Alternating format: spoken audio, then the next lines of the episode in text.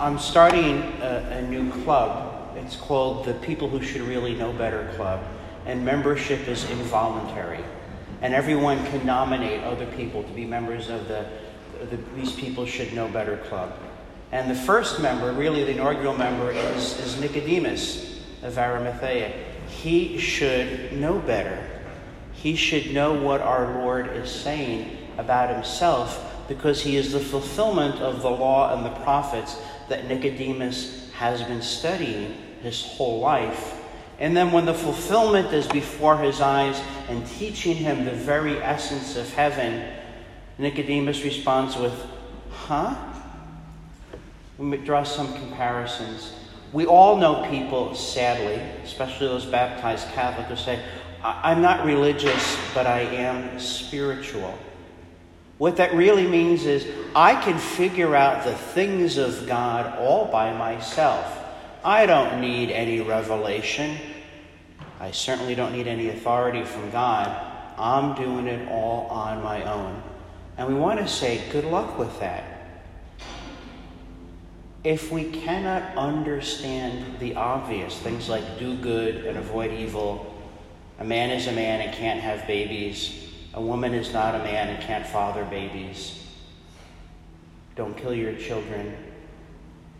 If we can't figure out on our own the most obvious things, then how are we ever to have any understanding of the mysteries of God?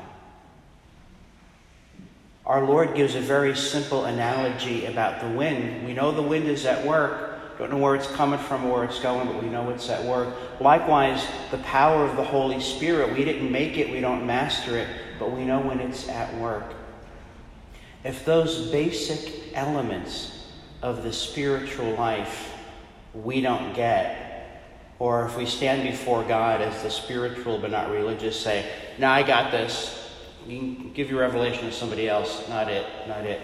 Then we're not going to understand what's most important our Lord makes the reference to the serpent. The serpent, we know from Genesis, is the symbol of the seducer, the liar, the accuser.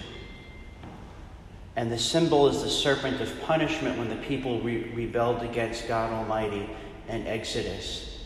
And how did God fix it? Well, he had Moses make a bronze representation of what was their affliction and put it on a staff for all to see.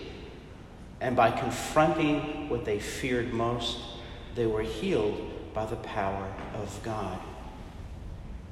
And likewise, the Son of Man, Jesus, who is Son of God and Son of Mary, has to be lifted up on the cross so that we can confront the horror of our sin, which we all recoil from.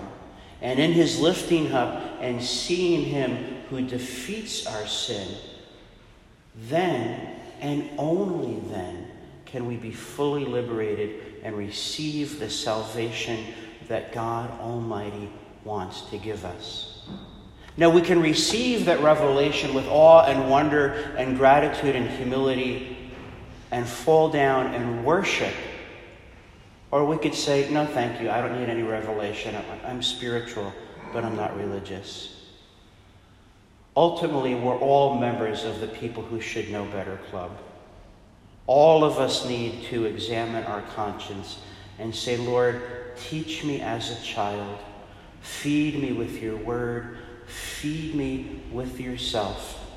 And please give me one more chance to accept your salvation. May God's holy name be praised now and forever.